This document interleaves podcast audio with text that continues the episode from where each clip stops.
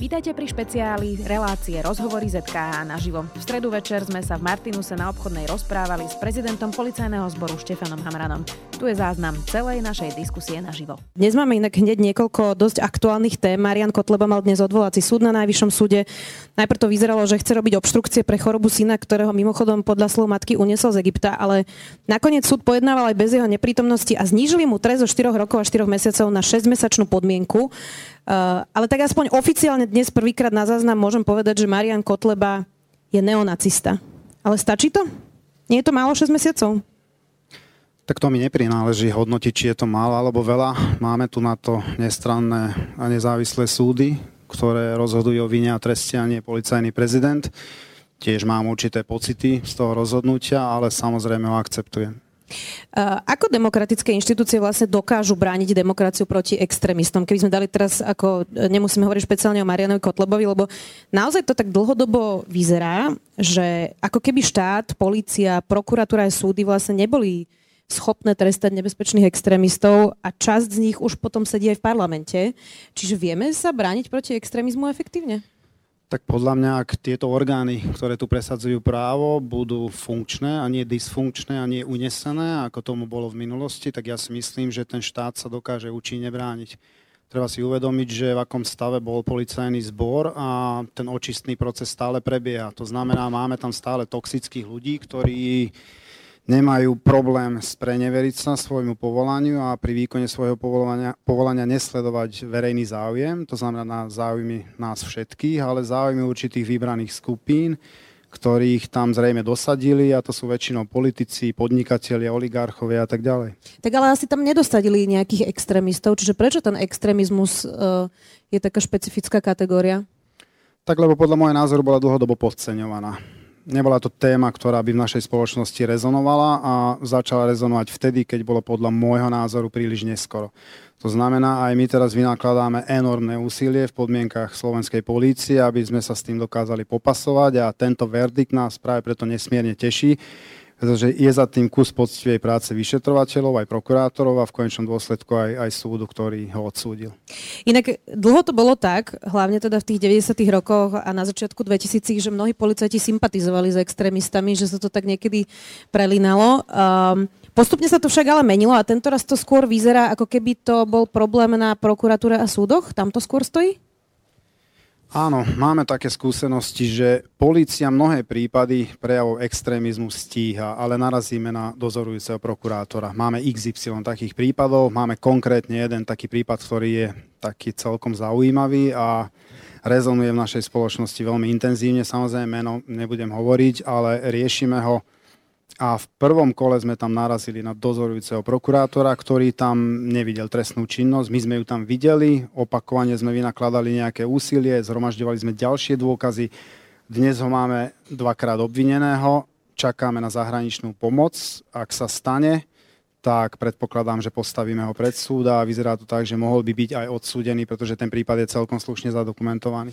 Inak e, to ste mi teraz trochu nahrali na otázku, ktorú mám síce neskôr, ale ako vám stiažujú vlastne prácu, napríklad extrémisti, o ktorom ste teraz hovorili, hoci teda nemusíme ho menovať, niektorí možno vedia. Oni sa teda presúvajú na Telegram, na iné platformy. Je to pre vás problém, alebo na tom nezáleží, či to píše na Telegrame alebo na Facebooku? Je v podstate jedno, kde to píše, je to verejný priestor, takže ten efekt je ten istý a monitorujeme aj Telegram, takže snažíme sa byť všade prítomní, máme tam svojich ľudí, ktorí monitorujú kompletne ten obsah a keď tam vidíme nejaký kritický obsah, tak samozrejme konáme v zmysle trestného poriadku. Takže Telegram nie je taký problém, len možno v tom, že vlastne s vami asi veľmi nikto z Telegramu nespolupracuje. Tak tam, kde sa dostanú extrémisti, tam sa dostaneme aj my. Rozumiem. Druhá vážna téma. Ľudovít Mako a Boris Beňa, kľúčoví svetkovia vo viacerých korupčných kauzách, uh, len pred chvíľou vyšlo, že teda nakoniec nejdú do väzby, nebudú väzobne stíhaní a stíhať ich celá inšpekcia na návrh Bratislavskej krajskej prokuratúry. Uh, ono je to pomerne komplikované bežným ľuďom všetky tieto prípady vysvetľovať, ale tak skúsme to. Teraz súdkynia okresného súdu Bratislava 3 Iveta Halvoňová rozhodovala a skonštatovala, že teda trestné stíhanie týchto dvoch svetkov je neodôvodnené. A ja mám k tomu teda hneď niekoľko otázok. Tá prvá je teda dosť jednoduchá. Či znova teda zúri vojna v policii? Tá vojna v podstate ani neskončila. pretože ak chceme očistiť tú políciu už od spomínaných policajtov, ktorí tu robia pre nejaké ďalšie subjekty, tak ten policajný zbor musíme kompletne vyčistiť. A tie pozostatky bývalej éry, keď tu bola polícia unesená, tak tu stále sú. A podľa mňa to dnešné rozhodnutie mňa osobitne veľmi potešilo, pretože očakával som v podstate aj opačný verdikt, ale vyzerá to tak, že tá súdkina to vyhodnotila a zrejme dospela k záveru, ku ktorému sme my dospeli ešte pred tým rozhodnutím, že ak na základe týchto dôkazov, ktoré tam sú, e, odsúdia, respektíve e, väzobne budú stíhať týchto dvoch a budú spochybňovať ich svedecké výpovede, tak e, to by znamenala pre nás katastrofu. Takže mňa to osobitne teší, že súdkynia to jednoducho zhodila zo stola. Bol som akurát v jednej relácii, nemal som sa čas oboznámiť podrobne s tým prípadom, ale ak dobre viem, tak považovala to trestné stíhanie za neodôvodnené. Áno, to som aj hovorila. Ja to len v skrátkosti vysvetlím. Toto sú teda dvaja vysoko postavení ľudia, ktorí svedčili aj proti Vladimirovi Pčolinskému, bývalému riaditeľovi uh, Sisky. A teraz ich teda chcela um, inšpekcia na návrh Bratislavskej prok- prokuratúry uh, súdiť za to, že mali mať krivú výpoveď voči Vladimirovi Pčolinskému, hoci iné súdy im už verili v tej výpovedi, oni vypovedajú o trestnej činnosti, o úplatkoch a celej tej uh, korupcii. Tak ako dlho môže pán prezident fungovať, že dve najdôležitejšie zložky štátu, prokuratúra a špeciálna prokuratúra, alebo aj policia a inšpekcia, sú v otvorenej vojne. Ako sa dá takto fungovať?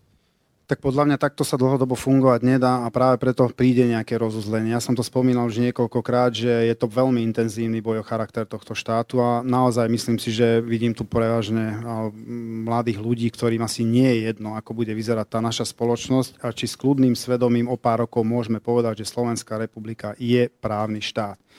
Tak teraz bojujeme za to, čistíme ten policajný zbor e, v maximálnej možnej miere, čo je v našich silách, ale musia to spraviť aj iné zložky tohto štátu, tie zložky, ktoré sú zodpovedné za presadzovanie práva. Mám na mysli najmä prokuratúru a súdy, nezávislé a nestranné. Ale vyzerá to tak, že sa pohli lady, pretože v mnohých prípadoch už máme aj e, rozsudky na súdoch a konkrétne títo dvaja majú viacero takých svedeckých výpovedí, na základe ktorých už boli odsúdení nejakí ľudia v tejto spoločnosti. Čiže už im súdy oficiálne uverili? V podstate oni boli dôveryhodní. Ich dôveryhodnosť nikdy v takomto kontexte nebola spochybnená. A nesmierne ma mrzí, že sa našiel vyšetrovateľ, lebo je to náš vyšetrovateľ, ktorý v podstate začal to trestné stíhanie. Samozrejme je tam dozorujúci prokurátor Krajskej prokuratúry Bratislava. No a tu sa zastavme, lebo je to náhoda, že aj pri uh, vyšetrovateľovi Čurilovi a skupine vyšetrovateľov okolo neho to bola Krajská prokuratúra v Bratislave. Je to náhoda, že je to Krajská prokuratúra v Bratislave? Nechcem špekulovať, ale neverím na náhody. Na to som už príliš starý, takže zrejme to nebude náhoda a tam tých nezrovnalostí je pomerne dosť. A je to pomerne častý jav, že vyšetrovateľia Národnej kriminálnej agentúry a Bratislavská prokuratúra, ale aj ďalšie, nemajú identický názor na jednu a tú istú právnu vec. Často sa nám to stáva. A niekedy to ide do úplných absurdít, tak pevne dúfam, že dojde k rozuzleniu. Ja som v minulosti vyzval aj pána generálneho prokurátora, aby dal bodku na koniec tohto traumatizujúceho príbehu, pokiaľ ide o tých štyroch vyšetrovateľov. A k tomu sa asi dostaneme, v čom no, je tam problém. aká by mala byť tá bodka? Dnes mal tlačovú konferenciu Maroš Žilinka, teda rozprával skoro, skoro hodinu, ale potom vlastne len v rámci otázky novinárov padlo to, že vlastne vyšetrovateľia okolo Jana Čurilu ešte nevideli ani tie nahrávky z vlastnej kancelárie ako, ako, ako dôkaz a nevedia sa k nemu dostať. Ako je to možno, že sa nevedia dostať k niečomu takému podstatnému, čo ešte oni hovoria, že sa dezinterpretuje, že sa vytrháva z kontextu? To je otázka na vyšetrovateľa e, inšpekcie a na prokuratúru, na prokuratúru, dozorujúceho prokurátora, pretože ak vy zaznamenáte nejakú zvukovú alebo nejaký obrazový alebo zvukový záznam, to znamená, použijete ITEPka, tak kompletne všetky tie záznamy, ktoré ste vyhotovili, musia byť v ucelenej podobe zachované v spise na príslušných elektronických nosičoch. V ucelenej podobe. To je kvôli tomu robené, že aby obhajoba mala k tomu prístup kompletne, aby sa nestalo to, lebo policajti prepisujú len skutočnosti, v takom rozsahu, ktoré sú významné pre trestné konanie. To znamená, my prepisujeme len to, čo považujeme za dôležité, čo považujeme za dôkaz. Ale obhajoba má právo sa oboznámiť s celým materiálom presne kvôli tomu, aby nedošlo k vytrhávaniu z kontextu a že by sme zadokumentovali len tie dôkazy z nášho pohľadu, ktoré svedčia v neprospech obvineného. Musí to byť objektívne. To sa ešte v prípade, tuším, to bol prípad okoličania, keď sa novelizoval trestný poriadok presne kvôli tomu. A dnes tu citujú politici z uznesenia prokurátorky generálnej prokuratúry určité pasáže, ktoré si my čiastočne ako naši vyšetrovateľia pamätajú, že to bolo povedané, ale chýbajú tam doplnenia. A sú doplňované nejakými úvahami prokurátorky. Niekoľkokrát sa obrátili na dozorujúceho prokurátora, respektíve vyšetrovateľa, aby im sprístupnil kompletnú nahrávku. Odpoveď bola, najprv im sprístupnil spis, ale chýbal tam tento záznam tak sa obrátili znova. Bolo im povedané, že zmarilo by to priebeh vyšetrovania. To je ad absurdum. Aby obvinený nemal prístup k tým materiálom, ako sa má potom brániť efektívne voči tým obvineniam, ktoré smerujú proti jeho osobe. A nakoniec im bola aj taká odpoveď daná, že nemá spis. Ak vyšetrovateľ nemá spis, tak je to pre mňa nepochopiteľné. Alebo zo spisu chýba nejaká obrazovo zvuková. Tak kde, kde môže byť ten spis? Tak oni tvrdili, že je na generálnej prokuratúre, ale tak má mať rovnopis. A ten rovnopis je identický s tým originálom. To znamená, nemôže sa brániť vyšetrovateľ, že nesprístupním vám spis, lebo ho nemám k dispozícii. Tam je toľko nezrovnalostí a teraz, ak sa nemýlim, sú tam e, podané štyri stiažnosti na ústavný súd presne kvôli tomu, že sa domnievajú a sú o tom v podstate presvedčení, že bolo porušené ich právo na obhajobu. Tak keď už sme pri tých Čurilovcoch, um, oni sa teda na tých náhrávkach, hoci poznáme z nich iba časti, presne ako ste teraz hovorili, rozprávali o vyšetrovateľke inšpekcie Santusovej naozaj nevyberaným slovníkom. Opozícia to teraz používa na obhajobu ľudí obvinených z korupcie. Ako sa môže pán prezident stať elitným, skúseným vyšetrovateľom NAKA niečo také, že napriek tomu, že tušili, že po nich ide inšpekcia, že tušili, že ich niekto môže aj odpočúvať, hovoria také veci, ako že zlikvidujú vyšetrovateľku a podpalia aj auto? Tak podľa mňa presne preto, pretože tam boli emócie. Oni sa stíhali v podstate preto, že išli stíhať ten tým, ten oblúk tých vyšetrovateľov z úradu inšpekčnej služby. 16.7., ak sa nemýlim, tam začali trestné stíhanie. Do septembra, kým ich nezadržali, nevykonali jeden jediný invazívny úkon. Nejakú domovku, zadržanie. Vykonávali len výsluchy svetkov. Napriek tomu inšpekcia ich evidentne chcela predbehnúť aby toto konanie zastavila. A paradoxne, tento spor bol hodnotený aj na niektorých nezávislých a nestranných súdoch. Konkrétne sťažnostný súd túto vec riešil a vyslovil, že to bolo nedôvodné a neopodstatené to trestné stíhanie našich špecializovaný trestný súd, ak sa nemýlim, to bol pán Stieranka, ktorý si vyžiadal obidva spisy, keď rozhodoval o očistci o väzbe. Vyžiadal si 205, to bolo číslo nášho spisu, a 171, čo bolo číslo spisu na inšpekcii. Čiže tým a antitým, keď to pán hovoril. Presne tak, lenže antitým ten spis nevydal. Antitým nevydal spis sudcovi špecializovaného trestného súdu. Naši vydali. Naši boli na detektore. Naši chodia do práce. Naši sú k dispozícii Naši sú súčinní. A paradoxne ten spis očistec sa dostal aj na najvyšší súd a tam si to tiež pozreli. A tiež rozhodli v prospech našich a konštatovali, že áno, mohlo tam byť vedené trestné stíhanie protiprávnym spôsobom proti našim príslušníkom. Ale ako sa môže stať taká banálna chyba niekomu elitnému na NAKE po toľkých skúsenostiach, že vie, že sa takéto niečo deje. Hovoríte, že je to zápas o charakter štátu, tak ak to tak naozaj je, tak, tak ako môžu Ale... byť takí amatéri, že im takto ľahko vlastne ponúknú sa na tanieri? Keby ste počuli mňa niekedy, a tak mám tu viceprezidenta, on by možno vedel porozprávať, keď nás likvidovali a ničili 12 rokov, alebo a možno 10. Konkrétne bývalý policajný prezident pán Lučanský a Gašpar a to boli naozaj tvrdé súboje, aj my sme si zanadávali, aj nás ponahrávali a možno to pustí aj na mňa, že aký je hulvát ten Hamran a aký nevyberavý slovník má. A áno, ja sa pod to podpíšem. Mali sme také obdobie, že sme tam búchali dverami a chodili sme nasrdení do práce, pretože nás ničili a chceli nás pozatvárať a účelov stíhať presne tak, ako dnes tých štyroch vyšetrovateľov. A to nebolo verejné vystúpenie. To nebol ich písomný prejav v nejakom uznesení. V zatvorenej kancelárii, kde nikto nevedel, že ich niekto nahráva, si zanadávali. Stane sa. Nepáči sa mi to. Vytkol som im to. Čo na to povedali? Tak zobrali to na vedomie, som celkom prísny, podriadení ma v tomto smere akceptujú a povedali sme si, že nebol by som rád, ak by sa to opakovalo v budúcnosti, pretože presne na takej banalite nás budú spochybňovať. A to je naozaj banalita. Ale treba sa vrátiť k meritu veci. Aké sú dôkazy na stole? To je podstatné a ten súd prihliada na dôkazy, nie na tieto prázdne reči a paradoxne súd rozhodol v prospech našich chlapcov. Um, aj z návrhu na väzbu práve pre pana Beňu a Makoa je zrejme, že do toho prípadu je vlastne výrazne zapojená Slovenská informačná služba, um, pretože vlastne um, prokurátor tvrdí, že vďaka informáciám SIS uh, sa Mako a Beňa tajne stretávajú v zahraničí a koordinujú svoje výpovede. Viete vylúčiť, že sa koordinujú? No ja to nemôžem vylúčiť, lebo ja pritom nie som, ale súd to dnes hodil dole zo stola. Súdkynia to jednoducho zmietla zo stola ako nedôvodné. Ak by to bolo dôvodné a súdkynia by tam videla nejaký reálny základ toho, Takže tak asi tam nebudú mať nejaké fotky. Tak podľa môjho názoru asi nie.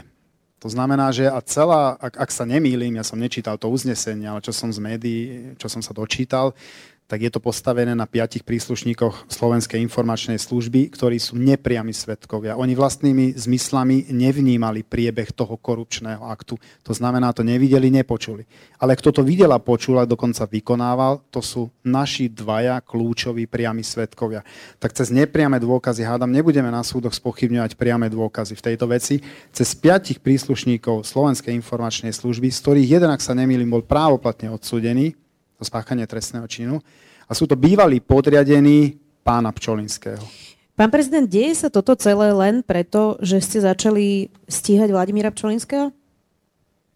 Tak konkrétne toto sa spustilo, áno, vtedy. Tak zrejme je to dôsledok toho, ale tento príbeh je komplexnejší.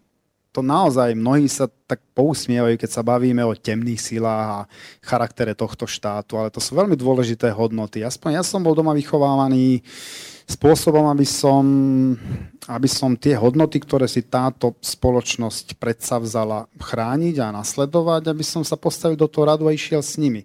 Nie, aby som obchádzal tie predpisy a zľahčoval si tú situáciu v živote. A majú smolu, lebo teraz majú policajného prezidenta, ktorý prišiel naozaj z bežných skromných pomerov, ako ktokoľvek odtiaľ. To nemám zázemie, nemám rodičov, politikov, podnikateľov.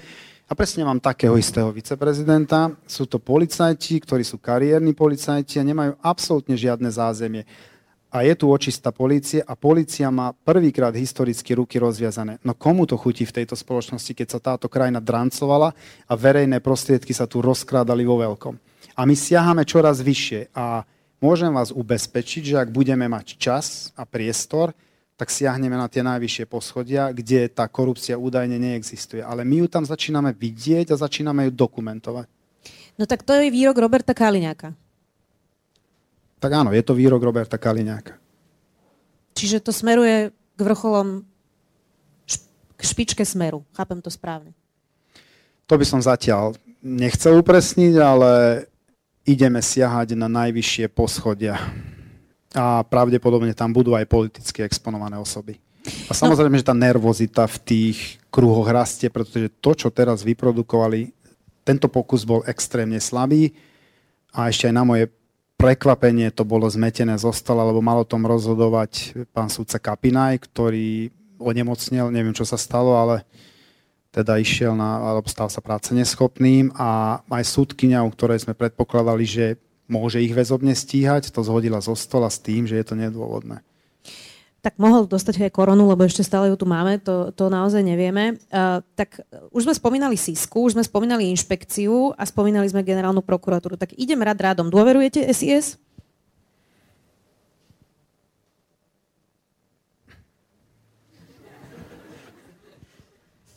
Ako som policajný prezident.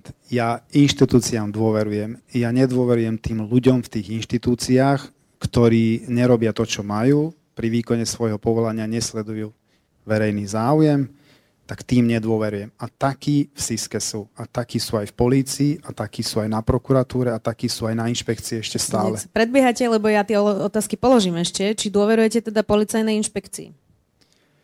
Teraz už začínam dôverovať, pretože inšpekcii som nemohol dôverovať, pretože nevideli, že na policajnom prezídiu je vážne podozrenie, že pôsobí organizovaná zločinecká skupina. Však ja si pamätám aktivity inšpekcie, ako ničili slušných policajtov a tam jednoducho nezasiahli. A na základe týchto skúseností my sme nemohli dôverovať a boli sme nesmierne radi, že je to aj v programu vyhlásení vlády, že tá inšpekcia sa prehodnotí a rozhodne, čo s ňou ďalej.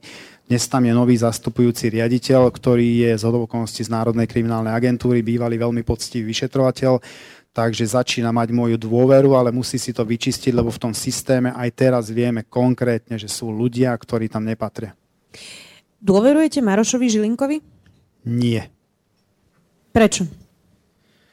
Pretože je generálny prokurátor a tá moja dôvera vždy smeruje vo vzťahu ku každému, kto to koná v prospech toho dobra. Ale dnes, po tých skúsenostiach s tými štyrmi vyšetrovateľmi Národnej kriminálnej agentúry a potom, čo sa stalo v rámci toho trestného stíhania, že im bránia v tej spravodlivosti, v tom slobodnom prístupe k tým dôkazom, ktoré sú nevyhnutné na to, aby sa oni adekvátne vedeli brániť voči tým obvineniam. A dnes to bola aj otázka, ktorá padla na pána prvého námestníka Kanderu, ktorý ktorý tam nie celkom jasne vedel odpovedať a tvárili sa, ako keby o tom nevedeli. Oni že... sa tvárili, ako by sa ich to netýkalo na tej akože, tlačovke. Akože s prepáčením, ale ako toto je tu téma XY mesiacov že tí vyšetrovatelia nemajú prístup k tým dôkazom, ktoré sú relevantné. My tušíme, prečo nás tomu nepustia, pretože to je niekoľko hodinový materiál a z toho sú tam povytrhávané možno 3, 4, 5 viet, ktoré sa kolom dokola omielajú aj a omielajú ich bohužiaľ aj politicky exponované osoby, ale ten materiál, ten zvyšok, ten nie je vylúčené, že, nie je vylúčené, že svedčí v prospech našich vyšetrovateľov. Takže zrejme nám budú brániť do poslednej chvíle, aby sme sa k tým materiálom nedostali, ale potom sa pýtam, ako sa máme my brániť. Akú má motiváciu Maro Žilinka podľa vás? Akú by mal motiváciu takéto niečo podporovať alebo robiť? Ja som pána Žilinku poznal ešte ako štátneho tajomníka na ministerstve vnútra a mal som o ňom pomerne dobrú mienku. Ako vnímal som ho ako profesionála, bol taký tichý, utiahnutý človek a vôbec som ho nevnímal ako človeka, ktorý by bol problematický. A presne takto mi ho opisuje aj vyšetrovateľia Národnej kriminálnej agentúry, ktorí s ním pracovali, keď bol na úrade špeciálnej prokuratúry. Bol to poctivý, pracovitý prokurátor a my tomu nerozumieme. Neviem si to celkom jasne vysvetliť, mám určitú teóriu, ako sa to mohlo stať, že tá prokuratúra pod ním, teraz nehovorím, že konkrétne on, nie on tie rozhodnutia vydáva, ale predsa len je hlava tej prokuratúry. No tak hlavne to je organizácia, alebo teda generálna prokuratúra vyslovene stojí na, na, na osobe generálneho prokurátora, tak je to postavené. Čiže ak sa to tam deje, tak sa to musí diať s jeho súhlasom. Máme tam viacero sporných prípadov, aj tá chata v Čífároch a tak ďalej, takže tých prípadov je niekoľko, kde máme veľmi vážne pochybnosti o tom, či ten prokurátor naozaj sledoval verejný záujem pri tom svojom rozhodnutí a my sa domnievame na základe tých skutkových okolností, že nie. To znamená, že preto tá moja dôvera vo vzťahu k pánovi Žilinkovi je veľmi, veľmi, veľmi výrazne naštrbená a neviem, či tam nájdem nejaké zbytky v súčasnosti. Vy ste zo začiatku hovorili, že chcete organizovať stretnutia vás, e, špeciálneho prokurátora Daniela Lipšica a generálneho prokurátora Maroša Žilinku. Potom ste hovorili, že sa vám to nepodarilo, že teda Maroš Žilinka si nechce sadnúť za jeden stôl s Danielom Lipšicom. Ešte stále sa vám to predpokladám nepodarilo tak ja som vtedy vyzval obi dvoch. Bol som iniciatívny, pretože som chcel, aby sme e, začali konať konštruktívne. Predpokladám, že široká verejnosť nie je zvedáva na to, aby, ako tu bojujú jednotlivé zložky, ktoré by mali presadzovať právo v rámci našej spoločnosti. Bolo to dohodnuté, pán Žilinka si s pánom Lipšicom nechcel sadnúť, nakoniec som si s ním ja sadol na generálnej prokuratúre bolo to veľ, bolo veľmi krátke, formálne stretnutie, kde sme sa z okolností presne bavili o tých štyroch vyšetrovateľoch, kde mi naznačil, že tam ešte nebolo to rozhodnutie stiažnostného súdu, že aj keď tak ten súd rozhodne, on tým v podstate nie je viazaný a tým mi viac menej dal najavo, že ako budú ďalej postupovať. Že nemusí zrušiť on obvinenie vlastne, Presne to myslíte. Ale aby som to dovysvetlila, lebo je to vždy komplikované, e, všetky tieto právne e, kľúčky. No a odvtedy sa stretávate, nestretávate? Nemám dôvod sa s ním stretávať a poviem úprimne, nemám ani chuť. Um, Tiež v krátkosti vysvetlím. Vy ste teda povedali tesne potom, um, ako inšpekcia mala tento pokus s pánom Beňom a s pánom Makom. E, nevyzeralo by to inak, keby niekto chcel zastrašiť kľúčových svetkov, ktorých dôveryhodnosť bola nezávisle od seba potvrdená vyšetrovateľmi, prokurátormi a súdmi. Domnievam sa, že čoskoro uzrie svetlo sveta ďalšia 363. To bola dnes um, aj téma celej tej tlačovej konferencie Maroša Šilinku aj so svojimi námestníkmi. Oni teda tvrdia, že NAKA v spolupráci uh, s, so špeciálnou prokuratúrou im nechcú dať spis pána Pčolinského, aby ste sa vyhli tomu, že by prišla ďalšia 363. Uh, je to tak? To sa musíte spýtať špeciálnej prokuratúry. Ja netuším. My sme prípad zadokumentovali, dozoruje to špeciálna prokuratúra a prečo oni nechcú vydať ten spis, to sú podľa mňa otázky, ktoré musia byť mierené na nich. Vy si viete predstaviť, že by Maroš Žilinka dal ďalšiu 363 Vladimirovi Pčolinskému? Vy nie. Ja, ja si to viem celkom jasne predstaviť, pretože som to už videl. Malo by to takto fungovať, že jedna strana sa vyhýba druhej a kalkuluje, ako písať oznámenia, aby to padlo tomu prokurátorovi, tomu sudcovi, eh, keď má službu. Malo by to takto vyzerať? Nie, nemalo. V normálnej spoločnosti to takto nemôže vyzerať, ale otázka znie, že máme sa my vzdať, my tí slušní, aspoň za takých sa považujeme a ja tých ľudí... Viete, mám celkom dobrý nos na tých špinavcov v úvodzovkách aj v policajnom zbore, práve preto sa nám ľahko čistí, pretože máme nejakú historickú pamäť a vieme, kto kde stál, ako konal a kto akým smerom kráčal a ako dlho. A jasné, že každá tá zložka sa snaží manévrovať tak, aby dosiahla ten svoj cieľ. A pre nás ten cieľ je ten, aby sme túto spoločnosť vyčistili a aby naozaj sme ju mohli označiť ako našu malú krajinu, ako právny štát. Ja si pamätám, bol tam taký spor, že pýtali sa pána Žilinku, že prišiel bojovať s organizovaným zločinom a on povedal, že nie, on prišiel presadzovať zákonnosť. zákonnosť. A ja som povedal, že v mojom mentálnom svete sa tieto dve veci nevylučujú. Vôbec. Takže neprekáža mi, že presadzujeme zákonnosť a zároveň bojujeme s organizovaným zločinom. Podľa mňa to by malo ísť v ruka v ruke. Tak môže, nemusí, lebo nie všetky zákony um, sú aj spravodlivé. Napríklad ten trest Mariana Kotlebu je možno zákonný, ale ľudia možno majú pocit, že nie je spravodlivý. Čiže to sa môže niekedy rozchádzať, ale rozumiem, čo ste, čo ste chceli povedať. Uh, poďme ešte k tomu, že nedávno Inak to bola kritika vlastne aj na, na hlavu policajtov, aj, aj úradu špeciálnej prokuratúry, bývalého šéfa kontrarozviedky Gašparoviča a ex-policajta Vičana odsúdili, ale pôvodné tie testy, e, tresty, ktoré boli 11 a 10 rokov, znížili na 22 a 20 mesiacov tak to je niečo, čo vám naozaj dlhodobo aj Robert Fico na svojich tlačovkách vyčíta, že vy vlastne nadkvalifikujete trestný čin, aby to vyzeralo, že niekomu hrozí 10 rokov um, a že vlastne sa ten človek potom zlakne a možno sa aj prizná, že sú to nejaké páky na to, aby ste vlastne pritlačili tých jednotlivých obvinených. Tak v tomto prípade minimálne to nebola pravda, lebo 11 a 10 rokov a 20 mesiacov to je naozaj veľmi veľký rozdiel tak vyšetrovateľ mal na to taký právny názor a z okolností tam bol aj dozorujúci prokurátor, ktorý sa s tým stotožnil. To, že súd má na to taký názor, tak my to akceptujeme. Mohlo tam dojsť k prekvalifikovaniu, súd sa mal na to iný názor a je to v poriadku z nášho pohľadu. Ale vinní sú. To, jasné, že vinní sú, veď to nikto nespočíta. Takže vyšetrovateľia si nič nevymysleli, akorát, že je to prekvalifikované. Nevymysleli, ale nadkvalifikovali, lebo ja si teda viem predstaviť, že keby ste Boh ochraňuje, ale teda na mňa podali obžalobu na 11-ročný nejaký skutok, uh, tak asi by som si to rozmyslela, či začnem spolupracovať. Aj keď ja teda som nikdy nebola zločinec, tak možno rozmýšľajú inak, ja neviem, ale potom sa to dá tak povedať, že si umiete ruky a poviete, no tak sme mali iný právny názor, lebo to je naozaj veľký rozdiel niekomu, keď hrozí 10 rokov a keď niekomu hrozí 20 mesiacov. Ale to sú skôr výnimky, to sú jedinelé prípady. Toto sa nám bežne v praxi nestáva.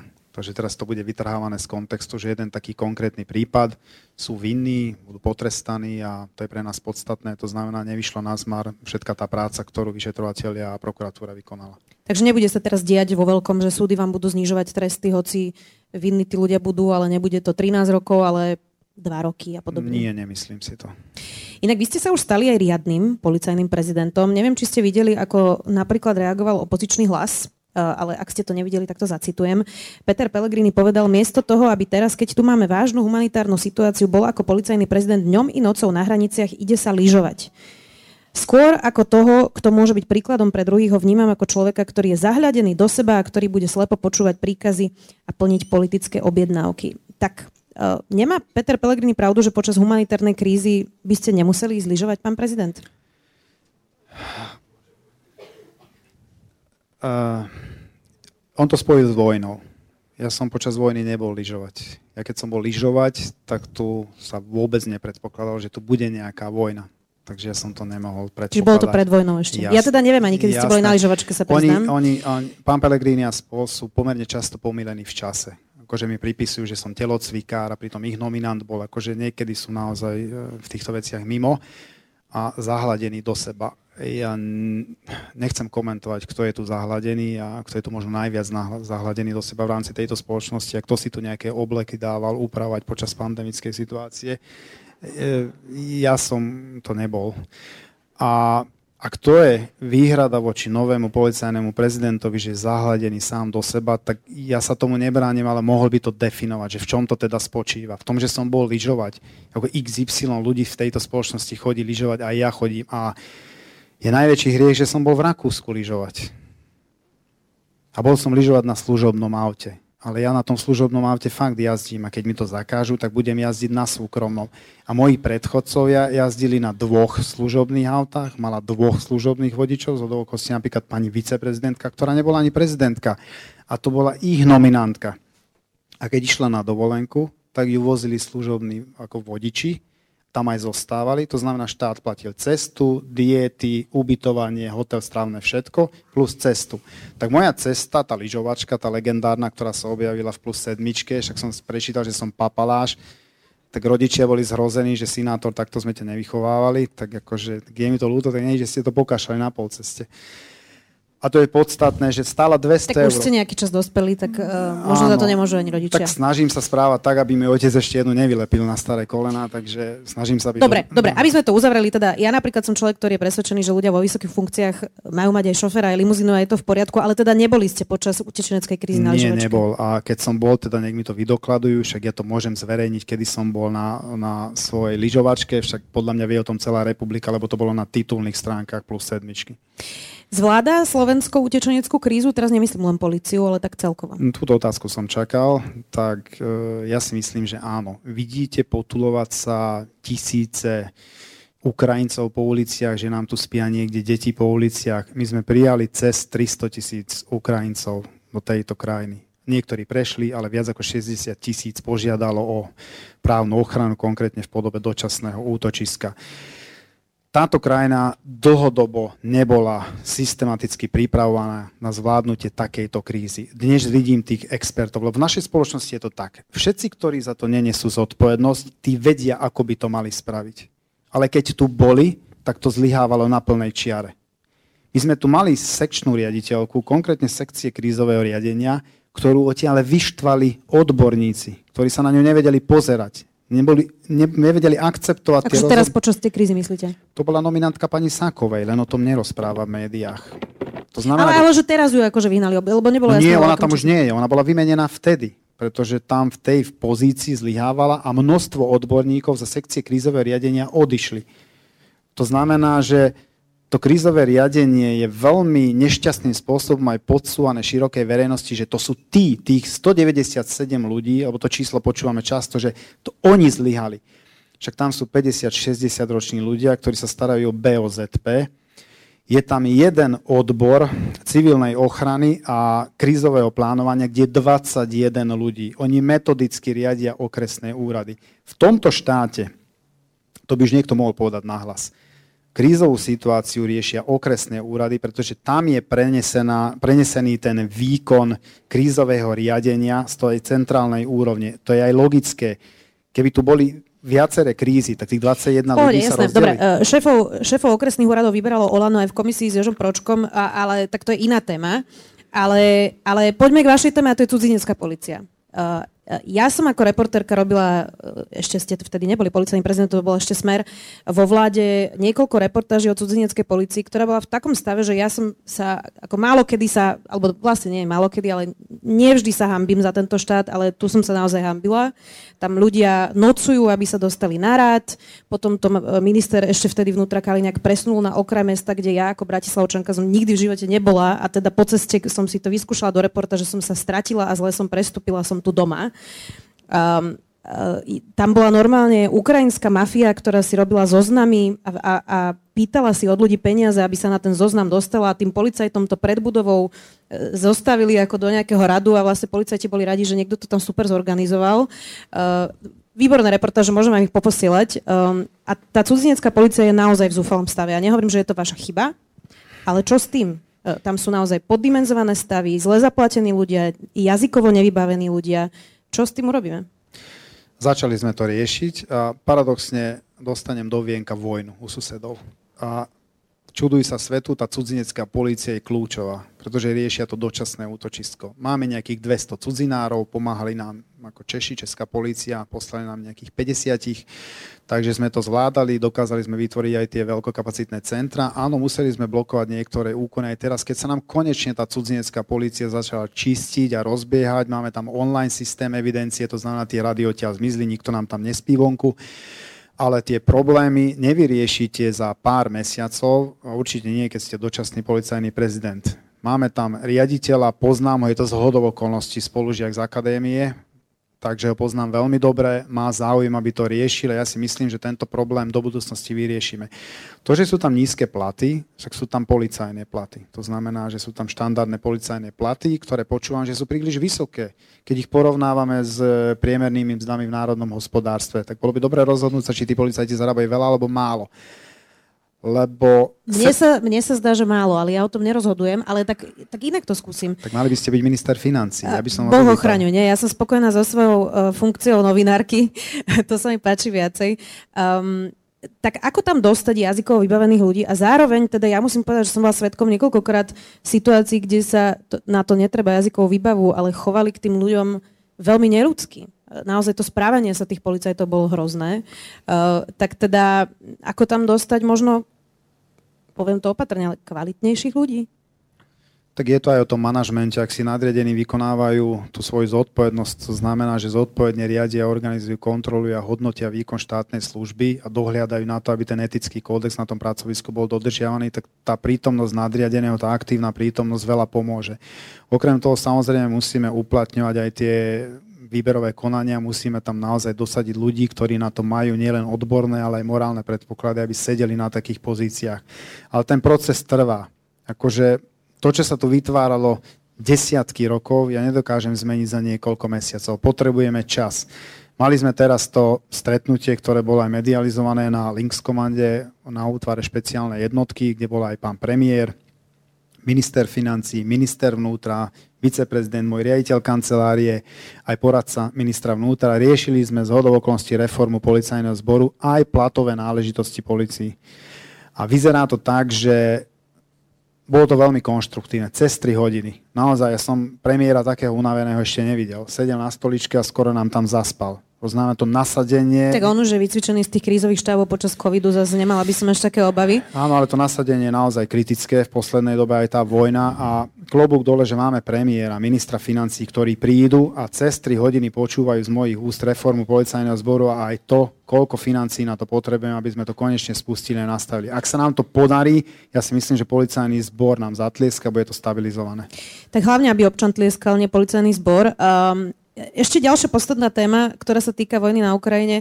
Už ste postihli nejaké obvo- obhajovania vojny na Ukrajine? Veľa sa hovorilo o tom, že teda je to trestný čin obhajovať uh, vojnové zločiny. Už sa to deje? Máme tam jedno ohrozenie mieru a samozrejme tam stíhame aj schvalovanie a máme tam cez 30 prípadov rozpracovaných v trestnom konaní vo vzťahu konkrétne dezinfoscéne a vojna na Ukrajine. Takže áno, konáme veľmi aktívne. Sú to len takí bežní diskutéri alebo sú tam aj nejaké známejšie mená? Máme tam jedno známe meno, je to politicky exponovaná osoba no meno samozrejme nepoviem, nepoviem, pretože to vyšetrujeme, ale blížime sa pravdepodobne k vzneseniu obvinenia. Politicky exponovaná znamená, že je to poslanec? Teraz nie je poslanec. Teraz nie je poslanec, dobre. Čo teda ale s poslancami, ktorí toto robia?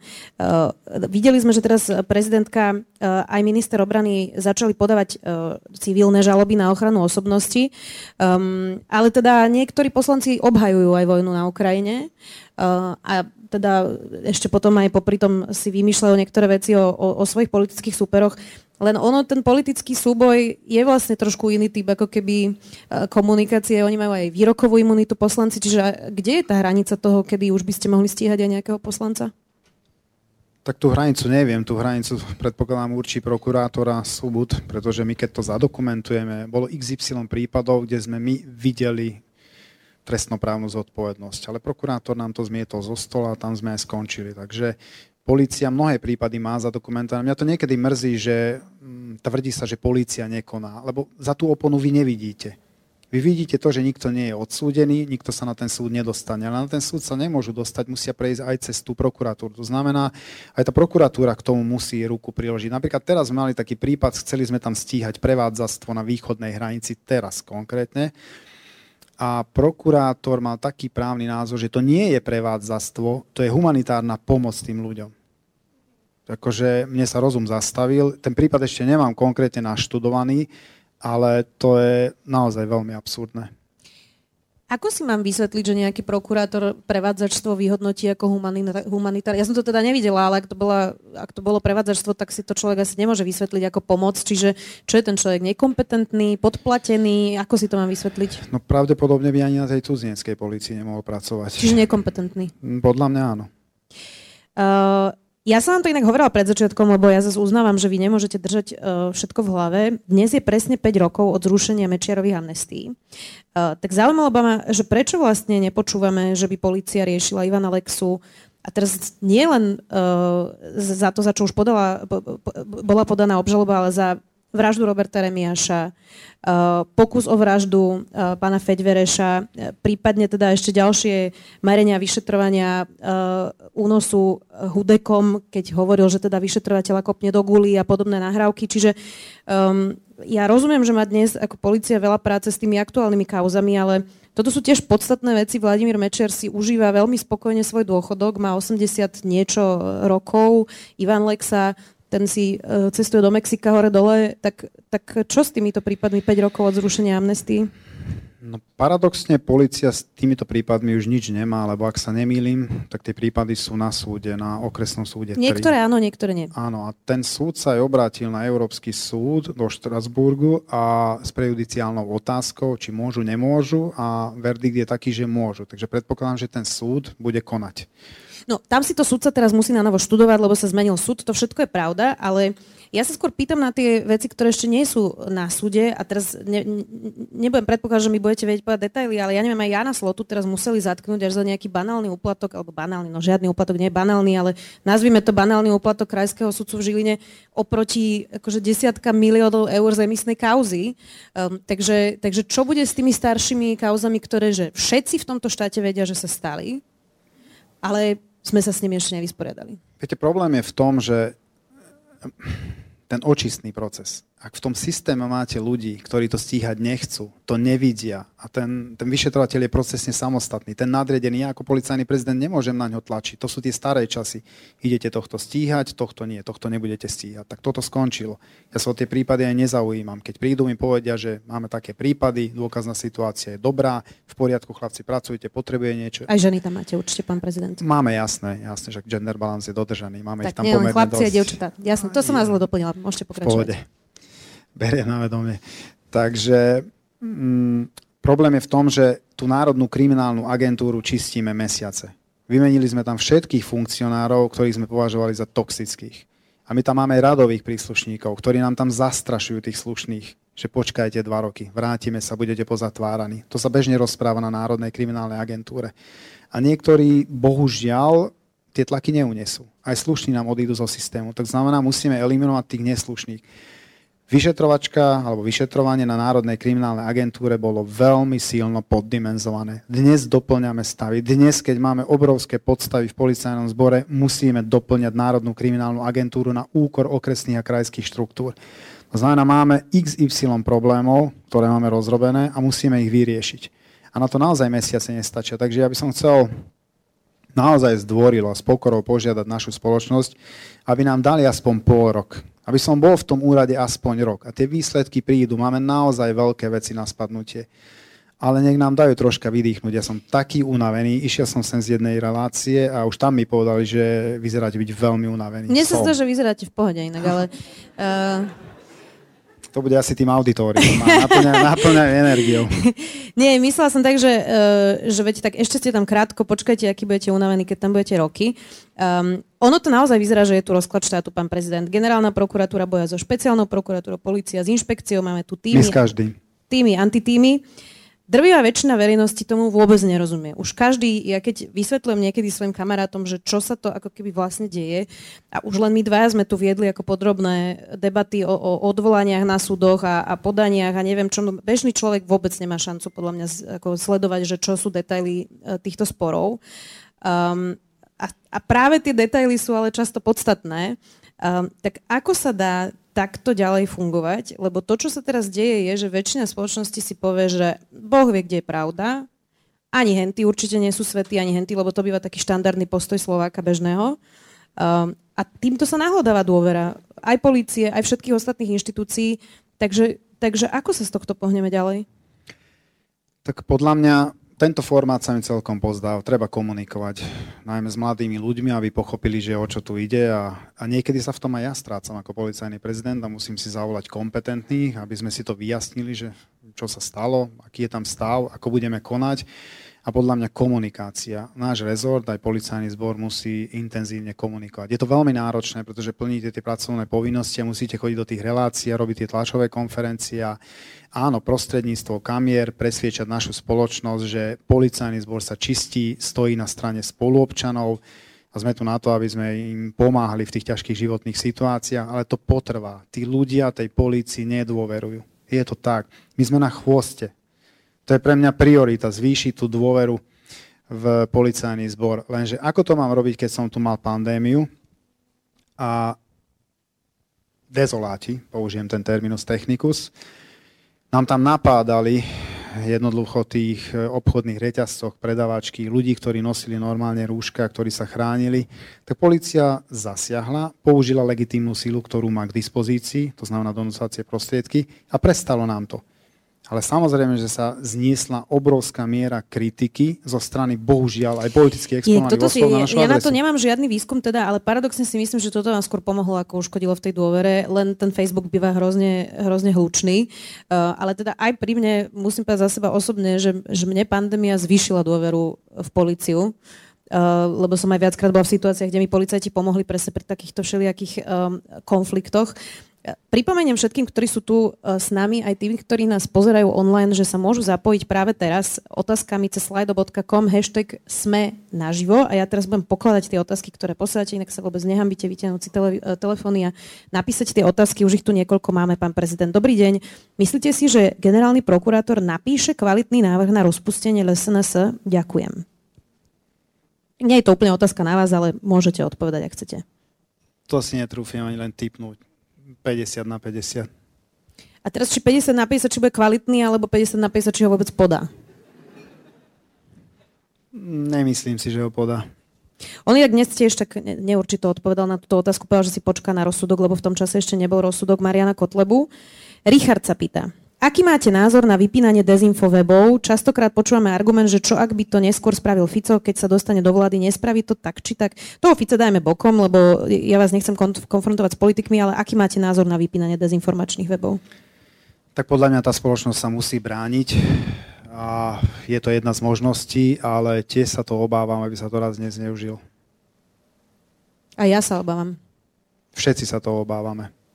Ale keď tá spoločnosť bude normálna, a tá spoločnosť bude mať normálne vedenie, myslím politické, aj odborné na príslušných e, štátnych orgánoch, tak podľa mňa nám to hroziť nebude a tá spoločnosť sa bude vedieť efektívne brániť. Aký je ten pomer našej spoločnosti? Tých normálnych a tých nenormálnych? Neviem, aký je ten pomer. Ja dúfam, že nás je väčšina normálnych. Ja pevne dúfam. Ja mám niekedy taký pocit, že tých normálnych je tá väčšina a nalejme si čistého, každá spoločnosť, každý štát má také vedenie, aké si zaslúži. Čo no tak vyber... volia ho tí ľudia, čiže to vedenie, tak, e, tak je to na občanoch jasné. Podľa mňa by bolo efektívne učiť ľudí rozoznať tie dezinformácie, kritické myslenie, aby to nebolo závislé od politikov a webov, ale od každého človeka, Náš Facebook bol teraz ocenený. Máme dosah takmer 14 miliónov. Tak sme vyhrali teraz prestížnu cenu. Mám inak k tomu nejaké výhrady, neviem, či chcete počuť. Poďme.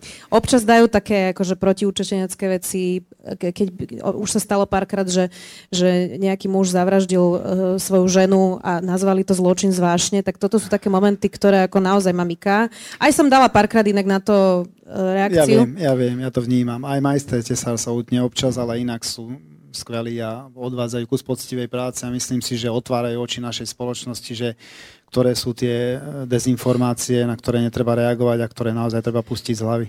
Ale to ste dali teraz lepšiu e, reakciu ako Tibor Gašpar, ktorému keď som to hovorila, tak mi povedal, že to ja iba závidím, že máte konečne svoj kanál, ktorým môžete hovoriť pravdu. Tak uh, teraz ste zareagovali trošku lepšie ako Tibor Gašpar, keď som mu to hovorila. Max sa pýta, je možné zastaviť korupciu v policii iba výmenou kľúčových ľudí bez kompletnej zmeny systému? Áno.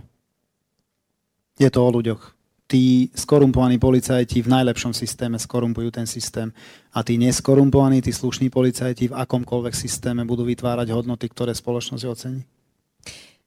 Vnímate už policajný zbor ako očistený, alebo sa v ňom stále vyskytujú viaceré osoby, ktoré do policajného zboru nepatria? Myslím, že na to ste už viackrát odpovedali.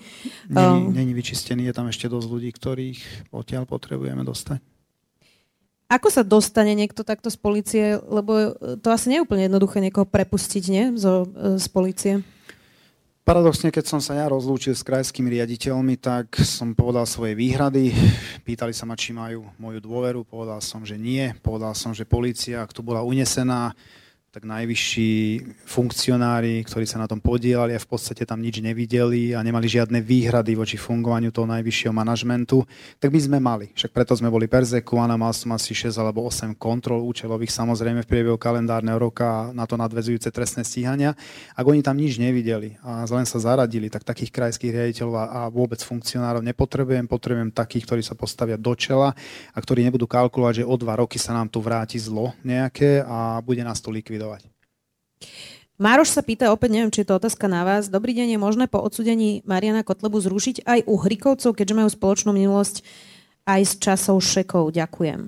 A tak ono to nie je, že zrušiť. Vlastne Mariana Kotlebu stíhali ako osobu za tie konkrétne šeky, ktoré držal on v ruke. To Milan Uhrik neviem, či robil, priznám sa. Inak by ste ho asi stíhali tiež, nie? Áno, presne tak.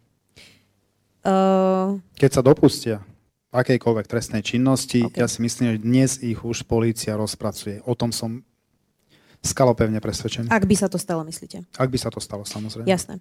Čo si myslíte, pýta sa Laura, o vojne na prokuratúre a teda konkrétne o konflikte medzi špeciálnym a generálnym prokurátorom? Tak ja si myslím, že nikomu to neprospieva, ale vyzerá to tak, že je to nutné v rámci toho čistného procesu. Musia sa vyprofilovať obidve strany a ja si myslím, že každý, kto dokáže čítať medzi riadkami, zistí, že kto kde stojí. Tak uh, mám teda k tomu doplňujúcu otázku, lebo som sa vás pýtala na všetkých, čím dôverujete. Čiže rozumiem tomu správne, že Marušovi Šilinkovi ste povedali, že nedôverujete a Danielovi Lipšicovi teda dôverujete? Tak zatiaľ som nevidel žiadne také kroky zo strany špeciálneho prokurátora, ktoré by v mojich očiach vyvolávali nejaké pochybnosti.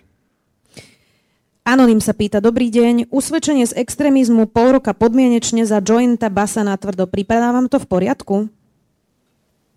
Tak nie, nepripadá mi to v poriadku, však tam sa robia aj zmeny, tam sa aj znižovali tie tresty za tie ľahké drogy, takže tomto kontexte rokujeme aj s Ministerstvom spravodlivosti, aj s generálnou prokuratúrou. Je pomerne dosť takýchto stretnutí, takže hľadáme to ideálne riešenie.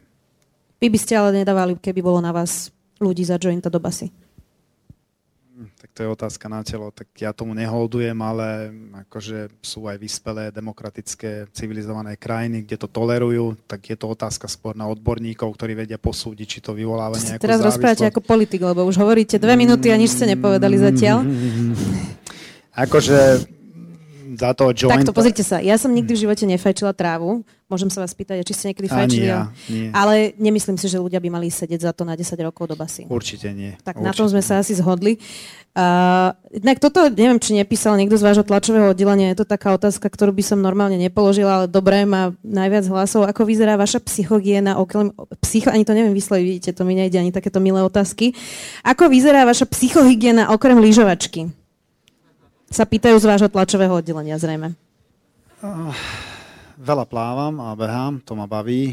Snažím sa čo najviac byť v bazéne a, a niekde vonku v prírode behaním trá, tváriť, tráviť ten čas a navštevujem rodičov. To ma akože naplňa, sú starší už, ja som už starší, takže som rád, že ich tu ešte mám a tam sa tak viem vykecať a polutujeme sa navzájom, že aj keď to mám ťažké a si môj vydrž a proste buď taký, aký si, tak sme ťa vychovávali, zatiaľ sa za teba nehambíme, dvere nezatvárame, kľúč sme ti nezobrali, môžeš chodiť domov. Otec reagoval tak, keď som prišiel domov, že som nešťastný, že útočia na mňa tí politici a snažím sa to úprimne a čestne a poctivo robiť. A že ktorý? Tak som povedal, že ktorý a povedal, že si môj, keby ťa tí pochválili, tak ja ťa nepustím do bytu. Vidím, že využili ste túto otázku naplno. Uh... Zahrali ste mi na smeč, musel som. Nie ja, to bol podľa mňa niekto z vášho tlačového oddelenia. Je tu aj druhá z tlačového oddelenia, ale tu už nepoložím, ak dovolíte, aby to tu nebolo za toľko um, duch a jednorožcov. Mároš sa pýta, dobrý večer, zaujíma ma, či pán Hamran čítal knihy Petra Šlosera o chobotnici v policii. Videl v tom kúsok reality? Ďakujem. Ja som tie knihy nečítala, čiže neviem, o čom hovoríme. Ja som ich tiež nečítal. Môžeme ísť ďalej. Marek sa pýta, bude tento rok reforma policajného zboru a budú v rámci nej zrušené pohotovostné policajné útvary? To bude asi nejaký policajt, keď sa pýta. To bude nejaký PPUčkár. Akože ja som im to už vysvetlil a paradoxne to odmietali tí funkcionári, pretože sa obávali o to, že prídu o svoje fleky na tých pohotovostných policajných útvaroch, ale tým radovým príslušníkom... Môžete mi vysvetliť, že o čom hovoríme? Máme špeciálny útvar na Slovensku, to je Links Commando, a máme špecializované útvary, ktoré sú skôr poriadkového charakteru, ale oni by chceli byť protiteroristické ako my. Ja to beriem. A my to chceme rozšíriť. To znamená, chceme Links Commanda vytvoriť nejaké vysunuté pracoviská a pohltíme tých chlapcov, ktorí na to majú fyzické... Aj dievčatá? A, aj dievčatá, ale tak na špeciálne... Áno, máme aj dievčatá. Takže dievčatá a chlapcov chceme pohľadiť na tých špeciálnych jednotkách, vybaviť ich jednotne technikou, zvýšime im platy, lebo oni sú momentálne v dvojkách. Čiže sfúzujete ich, ale nebudete ich a budú sa mať výrazne lepšie pod záštitou Links Command, ako sa majú dnes. Funkcionári to odmietajú, pretože sa boja, že prídu o svoje fleky. Dobre, to sme odpovedali jasne tomuto pánovi, ktorý asi bude PP Pepe Učkar, Pepe Ječkar? Pepe Učkar, Pepe Učkar. policajný útvar. Ako hodnotí pán Hamran prácu stránky Hoaxy a podvody policie a komunikáciu policie na Facebooku? Prečo má Hoax tisíce zdieľaní a jeho odhalenie iba pár? Pýta sa Anonym. Akože odhalení nemáme pár, akože počítačová kriminalita pracuje, spolupracujú úzko. Nie, nie, to znač... tak bolo myslené, že prečo vlastne je viac šerovaný ten hoax, ako je šerované to vysvetlenie hoaxu, to bola tá otázka. Že... Ale tak je postavený algoritmus Marka Zuckerberga, teba s týmto otravovať, myslím, Jeho. že nie pozícianého prezidenta, to je Presne tým. tak, to ja nedokážem posúdiť. Pozdravujeme ho, on nás určite nepozerá. Riešite hoaxy aj v spolupráci s inými štátmi a ich policiou. Ako často viete stotožniť hoaxera z internetu? Čo prípad Dani Kolár? Pýta sa niekto s iniciálkami DP. Daný Kolár, áno, jeho riešime. Už ste dnes o ňom hovorili teda? Áno, už som dnes o ňom hovoril a predpokladám, že ten prípad Daného Kolára aj doriešime. Je to ťa... Spolu, spolupracujeme samozrejme aj so zahraničím. Dá sa to. Aj, aj naši Facebookári spolupracujú a dokonca, ak tam máme nejaké požiadavky, aj Národná kriminálna agentúra z ústredia Facebook a tak ďalej, žiadame informácie. Bohužiaľ, na ten Facebook, to nie je len náš problém, tie hoaxy. Mnohé krajiny sa na nich hm, obracajú a jednoducho tam nemajú priestor, nemajú na to dostatočný počet ľudí, aby každému vyhoveli včas, takže je to dosť dlhavé. Uh-huh. Toto je inak otázka, ktorá zaujíma aj mňa, že podľa čoho sa zadávajú názvy akcií NAKA. Býva to veľmi vtipné, musí to byť niekto s dobrým humorom, podľa mňa. Tak sú to, sú to vyšetrovateľi a operatívci, ktorí vymýšľajú a sú dostatočne vynaliezaví, lebo niekedy sú naozaj trefné, niekedy aj mňa pobavia, keď si to prečítam, že Kriste, pane, až takto trafiť klinec po hlave, to hádam sa ani nepatril. Má to nejaké pravidlá, alebo to proste je len tak zaužívané, že si to nejako nazvu? Tak nie, my sme napríklad na Linkse označovali zvieratka, mena zvieratiek a podľa ABCD, tak mali sme aj také obdobie, Nemáme v tom nejaký algoritmus, netreba v tom hľadať nejaký algoritmus. Kreativita. Uh, Marek, ten Pepe Učkar zrejme, sa pýta znova, budú podľa vás ozdravné poli- procesy v policajnom zbore trvalejšieho charakteru, alebo ich bude vedieť ďalšia vláda pomerne rýchlo zvrátiť? Vy ste to sami povedali, že dva roky, že sa to teda hovorí aj na NAKE, že ešte dva roky potom vás budú stiať. Tak teda stojí to na tom, či vydrží vláda? Tak závisí to od toho, aká vláda príde a podľa mňa sa to dá pomerne jednoducho zvrátiť. Keď vláda chce a príjmu zákony a zlomia to cez koleno, tak môžu znegovať všetko, čo sa tu vybuduje za dva roky. Uh, počkajte, čítam ďalej, aby som ne, neopakovala tie otázky. Marek má inak veľmi veľa konkrétnych otázok k policajnému zboru. Pepeučkár. Pepeučkár. Tak ich zruším. Uh, či sa neobávate, Mitkes sa pýta, či sa neobávate potenciálnej pomsty zo strany opozičných politikov po ďalších parlamentných voľbách?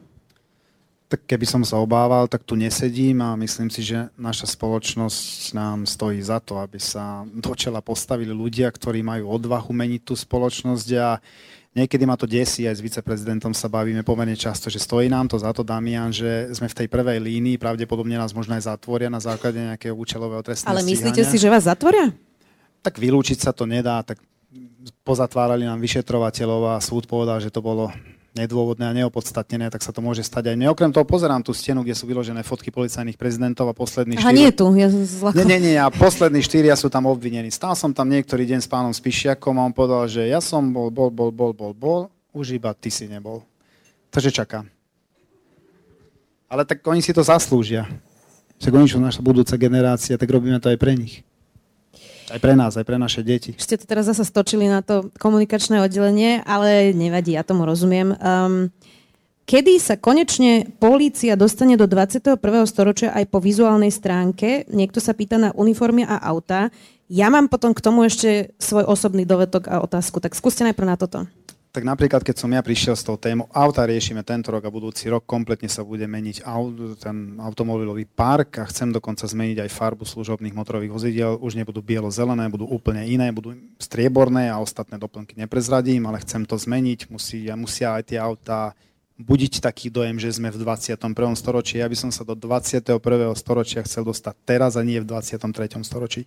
Takže pracujeme na tom intenzívne, naozaj sa bude modernizovať aj oblečenie, Prvýkrát v histórii som ja vyslovil, že nemusí to byť slovenský dodávateľ. Nech je to kvalitný dodávateľ. Ak na Slovensku nedokážeme vyrobiť kvalitné uniformy, no tak budú zo zahraničia, ale chcem, aby policajti mali výstroj, výzbroj, tip-top, tak, jak sa patrí v 21. storočí a pracujeme na tom. K tomu e, ďalšia otázka a to súvisí s ráziami aj v rómskych osadách. Dúfam, že ich už nerobíte, lebo ste mi to slúbili v úplne prvom rozhovore. Ale e, ešte keď sa... Či? Nie. Dobre, preveríme infožiadosťou. A, a vtedy sluboval Robert Kaliňák, keď vlastne zbili Rómov v Moldave nad Bodvou, že budú kamery. Odvtedy proste milión rokov prešlo, žiadne kamery teda pri týchto zásahoch nie sú, čiže v akom štádiu sú takéto Robert kamery? Robert Kaliňák toho viac sluboval.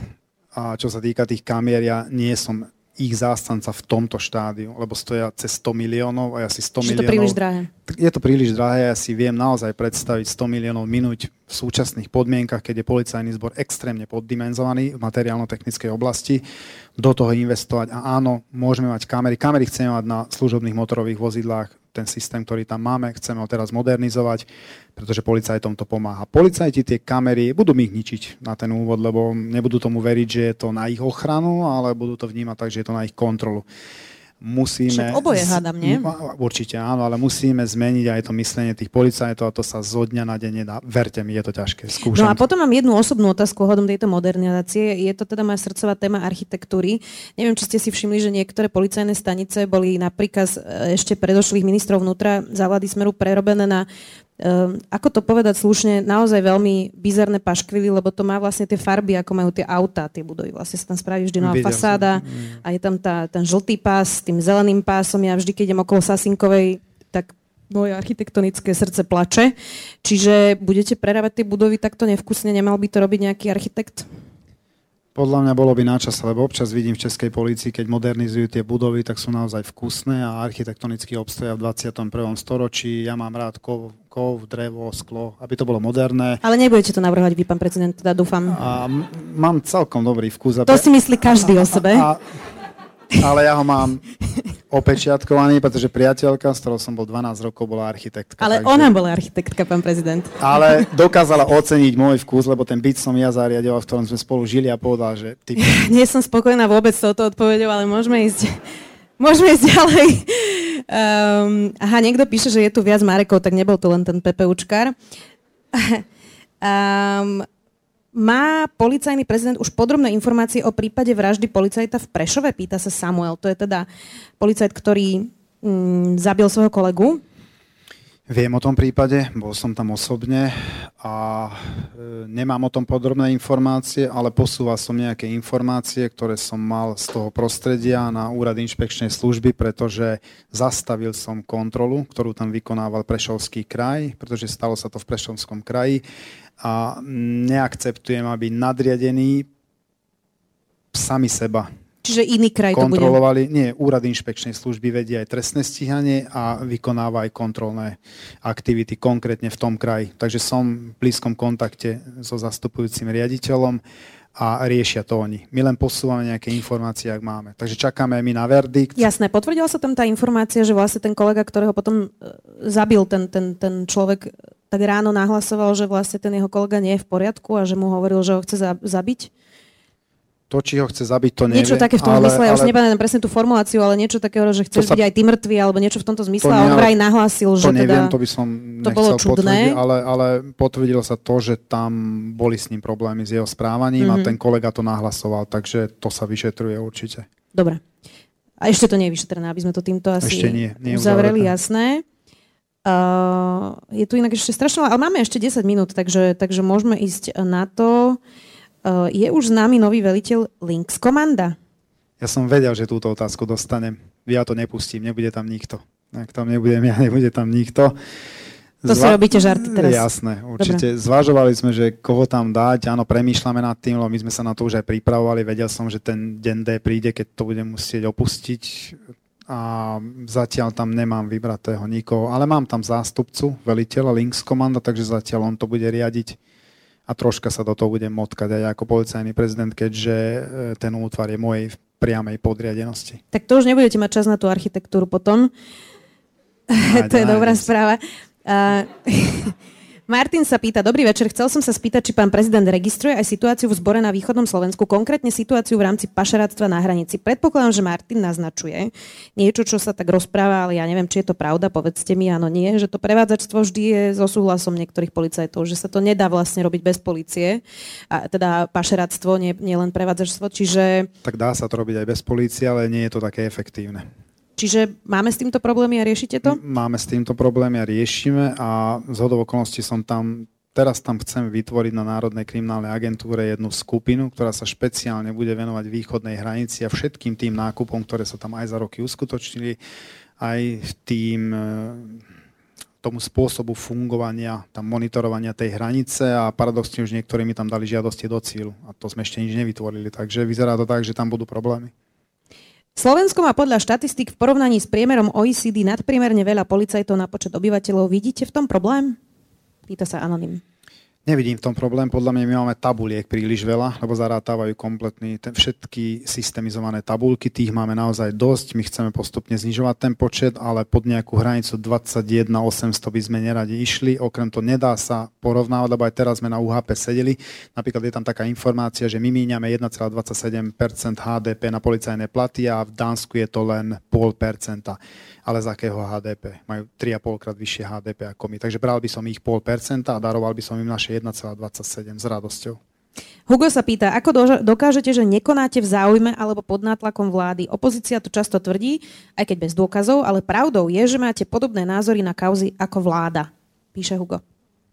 Tak to neviem, či mám podobné názory. Asi podľa toho, že ktorá koaličná strana. No, Roman Mikulec je najčastejšie kritizovaný minister vnútra, ale... Je aj za čo treba povedať? To ja nebudem hodnotiť, nie som jeho nadriadený, som jeho podriadený, ale jedna vec slúži k jeho cti. Nikdy mi nezasiahol do žiadnych mojich aktivít, ani personálnych. Som historicky prvý policajný prezident, ktorý si dosadí do ktorejkoľvek funkcie, koho uzná za vhodné. To tu nebolo. A toho sa tu desia v tejto spoločnosti mnohí. Čiže nezasahuje vám do práce? Vôbec. Uh, ale Hugo sa pýta podľa mňa správne, že tie názory sa môžu zdať zvonka, že sa prelínajú. Tak skúsme konkretizovať, že napríklad... Napríklad tá vojna v policii. Že potvrdím, že je vojna v polícii? No, že napríklad opozícia má opačný názor, ako máte vy. Podľa nich nie je vojna v polícii. To neviem, či je, no, ale podľa ale, nich... E, ale po... najvyšší policajní funkcionári stoja pred súdom v očistci. Tak zrejme tu niečo nebolo v poriadku. Ja sa pýtam za Huga tak teraz mám tvrdiť, že nie, keby nebola vojna v polícii, tak som taký istý. Viete, prečo nebola vojna v tých zložkách? Lebo všetky boli pod kontrolou. a keď jednu nemáte pod kontrolou, ako tie temné sily, tak začne vojna. No tak nás nemajú pod kontrolou. Robíme, čo uznáme za vhodné a my robíme to, čo je v intenciách zákona. To znamená, postupujeme podľa zákona a mnohým to zrejme nechutí. Matej, bude asi autičkár. Dobrý deň, chcel by som vedieť, čo je to za luxusné auto, ktoré využívate, za akých podmienok ho máte. Máte ho aj na súkromné účely? Ďakujem. Asi ho zaujíma typ auta.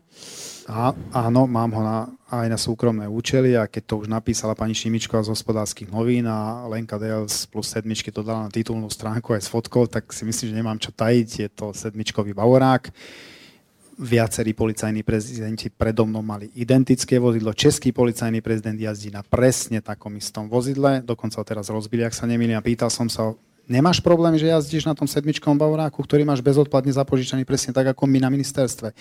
Štefán, my v Českej republike toto máme za sebou. Vás to ešte len čaká.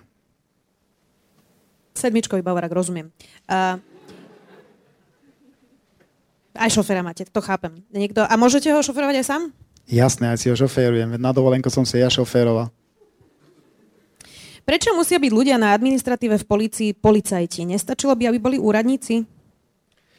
Viete, ono je to tak, ten systém bol dlhodobo tak nastavený, keď by sme to zrazu zmenili a bol by tam napríklad e, civilný zamestnanec, nie je isté, že na tie posty by sme za tie platy v tom civilnom sektore našli ľudí. Áno, už sme uvažovali nad tým, že ak nám odíde do výslove dôchodku policajt, tak zrejme tam môže zostať pracovať ďalej ako civilný zamestnanec, ale potom, keď definitívne odíde, tak mali by sme tam problém. Akože by poberal policajný dôchodok a ešte by poberal Áno, aj plat. Ale robíme analýzu, že ktoré miesta by sme to, to je mohli... také účelové odchádzanie do dôchodku, nie? Účelové, neúčelové, tak ale dlho nám nepoberajú policajti výslový dôchodok. Tá úmrtnosť je celkom vysoká, štatisticky najvyššia v rámci našej spoločnosti. Ale zvažujeme, áno, a robíme štatistiku, aj analýzy teraz aj z UHP. Tak ale nezomierajú 45-ke policajti. No zomierajú. No priemerný vek asi nemáte. Tak priemerný nie, ale máme zlé štatistické čísla. To vieme, že tie úmrtia sú dosť skore. Ja, napríklad z Links komanda, traja moji kolegovia, ktorí odišli, traja sú už v podstate, e, neviem koľko mali teraz rokov, 40 niečo. A všetci traja sú už mŕtvi. Takže ten dôchodok si užil jeden rok, druhý pol roka, tretí možno tri roky. Takže stáva sa nám to bohužiaľ. Je to stresové Ja teda, pán prezident, ja, ja vám to verím, čo ste teraz povedali, ale teda nie, nie všetci policajti po 40 odídu do dôchodku a zomrú, hej? To nie, to nie. ale to len, tak... len to číslo je pomerne vysoké v Dobre. porovnaní s inými profesiami. A áno, robíme analýzu aj z UHP, ktoré sú tie posty, respektíve miesta, ktoré, ktoré sú najviac stresové, jasné. Alebo tie, tak, tie kde sa najviac zomiera, aby ste si mohli hlavne pozrieť. A inak bola tu otázka, neviem ju teraz nájsť, ale je dosť podstatná, uh, že... Aha, už vidím. Je podáva správne vynášanie zo spisov na účely novinových článkov? Určite nie, však je to trestné. No a prečo sa to teda deje? A deje sa to teda na oboch stranách, treba povedať. No deje sa to preto, lebo mnohí púšťajú z tých, e, z tých spisov informácie kvôli tomu, aby spochybnili celé to vyšetrovanie. Veď vedia, že nám to dobre nerobí aj tá chata. Unikla tá chata, robili sme No ale tam... kto, už ste zistili, kto bol za tým? Áno, máme tam už uh, identifikované dve osoby a teraz idem na detektor budúci týždeň, alebo ten ďalší, neviem, kedy to stihnem. Máme to komplexne už spracované. Dvaja už opustili to pracovisko, museli, pretože tam boli pochybnosti. Detektor sám o sebe nestačí. To znamená, tam musíme tam vykonávať aj nejaké ďalšie preverovania, aby sme potvrdili, či tá osoba je alebo nie je toxická, môže tam pracovať, nemôže. Ale zistili sme tam aj určité nedostatky technického charakteru, ktoré umožňovali vynášať a kopírovať také dáta. To sme odstránili. Čiže nemáte tam nejaké logy, aby ste to vedeli povedať a to bol ten technický nedostatok? Chápem to správne? Nie len technický nedostatok, lebo na to, aby sa niečo vynieslo, tam vždy musí byť individuálne zlyhanie aj tej konkrétnej osoby, ktorá spravuje ten systém. Uh-huh. Dobre, rozumiem. Aký bol váš vzťah s Robertom Kaliňakom, keď bol minister vnútra a veliteľ a vy veliteľ UOU, to je zase nejaká skratka, ktorú nepoznám. Vychádzali ste spolu v tom čase dobre? Pýta sa Anonym. Ja si myslím, že celkom dobre. Vnímal som ako ministra. Robert Kaliňák bol veľmi žoviálny typ človeka. On komunikovať vedel, to asi viete aj vy. On s tým nemal problém a vedel nám slúbiť všetko. A to sa policajtom páčilo. Tá realita bola častokrát diametrálne odlišná, ale musel vždy riešiť, to bol problém potom, tam sa asi aj pokazil na vzťah, že eskalovalo to napätie medzi mnou a Tiborom Gašparom a častokrát som tam bol aj na koberci. Musel to riešiť, že my dvaja musíme spolu vychádzať a nám to nejak nešlo. Mali ste pochybnosti o nejakých jeho mm, zámeroch? Tak pred nami samozrejme on neprezentoval svoje aktivity, ale tak pochybnosti tam boli. My sme tam akože, vždy sme tam mali pochybnosti, ale veľakrát to bolo vytýkané policajným funkcionárom, že či nevideli tú korupciu, no nie, keď sa stretávali niekde na 5., 6., 7. poschodí uzavretí, mohli to vidieť operatívni pracovníci, ktorí ten prípad rozpracovali, alebo vyšetrovateľia, ktorí to mali na stole. Servisné útvary ako my, nás izoloval Tibor Gašpar, jednoducho útvar osobitného učenia nenasadil a boli sme blokovaní. Mám pre vás záverečnú otázku, ktorá je moja, lebo už sme všetky podstatné otázky okrem takých super hyperpodrobných policajských otázok položili. A je to téma, ktorá mňa osobne trápi, nebudem sa tým vôbec uh, tajiť. Uh, neviem, či som sa vás to aj nepýtala v tom našom prvom rozhovore a to je prístup k policajtov k násiliu na ženách. Uh, aj to si spomínam, keď som sa pýtala Tibora Gašpara, on si priniesol takú brožúru ku mne na rozhovor a ukazoval mi, že vlastne žiadny problém policajti nemajú. Potom si pamätám, že som sa to pýtala pána Kovaříka, ktorý bol prekvapený vôbec, že sú nejaké problémy policajtov pri násilí na ženách. To ma vtedy, priznám sa, šokovalo a trošku znepokojilo.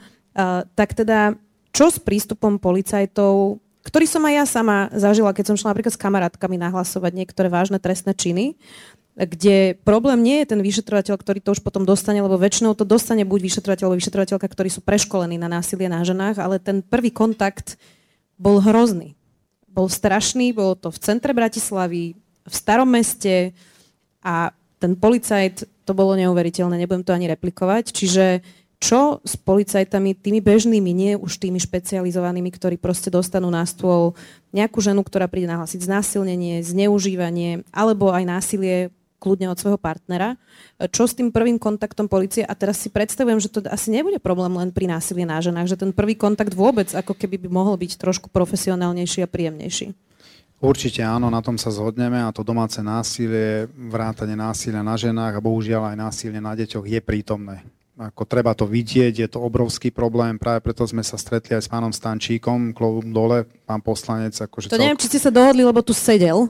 Áno, je tu. Neviem, či to je sedí už, možno odišiel, vidíte, to, ale... keby vedel, že ho na záver spomeniete, tak určite zostane. Nie, nie, lebo mali sme stretnutie a ja som mu povedal, že túto tému treba riešiť komplexne. To, že za mnou budú chodiť neziskovky alebo tí, ktorí sa tomu venujú v tom treťom sektore, to nestačí. Dajte hlavy dokopy, prídite za mnou, sadneme si spoločne. Také stretnutie sme mali. Napríklad tam odznelo, eh, jedna právnička tam povedala, že vynikajúca spolupráca je v jednom konkrétnom nemenovanom krajskom meste s krajským riaditeľom. A hovorím, je tam to domáce násilie. Bohužiaľ to zametajú pod koberec. Tak hovorím, ako môže byť tá spolupráca výborná. Tak keď to neriešia, tak taký krajský riaditeľ nech odíde a nech tam príde taký, čo to bude riešiť. Takže dohodli sme sa, že nájdeme si spoločné mechanizmy a začneme to spoločne riešiť. Dáme hlavy dokopy, to stretnutie už malo byť, jedno bolo, malo byť aj to druhé, lebo chceme to komplexne riešiť. Aj ženy, aj deti a vôbec vo všeobecnosti domáce násilie. Tie mechanizmy máme, ale podľa môjho názoru to musí vynúcovať, bohužiaľ, v tých začiatkoch vedenie policie. Musí tam byť ten zdvihnutý ukazovák, že ak sa tomu prioritne policajti nebudú venovať, ak to budú zametať pod koberec, ak to v rámci kontrolnej činnosti zistíme, tak bude vyvodená tvrdá zodpovednosť voči tým. Takých v našich radoch nechcem. Ak sa niekto na to vie pozerať, že sa ubližuje ženám, deťom, tak ja si myslím, Pán že... prezident, ale ja teraz sa nechcem zastať policajtov, ktorí nepomôžu ženám, ktorí prídu na policajnú stanicu, ale to často býva iba necitlivé, že oni vlastne nevedia, vôbec nerozumejú tomu problému. Ja si nemyslím, že každý policajt, ktorý tomu nerozumie, má dostať e, výpoveď.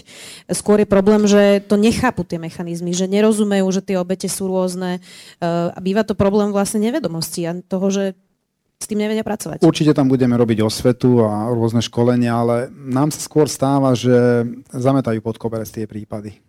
Lebo často sa nám stávajú aj také prípady, že je to zneužívané aj z druhej strany. Aj také prípady máme bohužiaľ zadokumentované. Alebo sa nám stáva, že policia to rozpracuje a potom príde žena, že ona si to rozmyslela, že predsa len ten muž nie je až taký zlý. Áno, aj to a... sú tie mechanizmy, ktorým treba rozumieť. Áno, až tak veľmi ma nebije. Tak troška občas a to je v rámci normy. Ale my to nemôžeme akceptovať. Potom tá práca vyjde na zmar a samozrejme, že tá žena sa vráti o mesiac, pretože to bude pokračovať. Ak to raz muž spraví, spraví to pravdepodobne aj druhýkrát a tieto prípady musíme mať podchytené a musíme v týchto veciach konať. Ak budú tie tresty tvrdé a policia bude razantne vystúpať, ja si myslím, že tých prípadov bude zrejme ubúdať, ale... No nie, bude ich pribúdať, lebo zatiaľ ich je hrozne no, poviem vám novinku, aj v Dánsku je domáce násilie, takže zrejme sa to úplne nezbavíme, ale môžeme tie počty minimalizovať a môžeme tomu priložiť ruku, aby tie ženy tú traumu neprežívali intenzívnejšie ako ako je to nevyhnutné. Opýtam sa vás na to po tom vašom prvom roku aj spolu s tými ostatnými otázkami. Ďakujem veľmi pekne, že ste si našli čas. Štefan Hamran, policajný prezident. Ďakujem pekne za pozvanie. Ďakujeme vám všetkým, ktorí ste prišli, aj tým, čo ste nás mali zapnutých online. Uvidíme sa určite na budúce aj o mesiac s nejakými zaujímavými hostiami.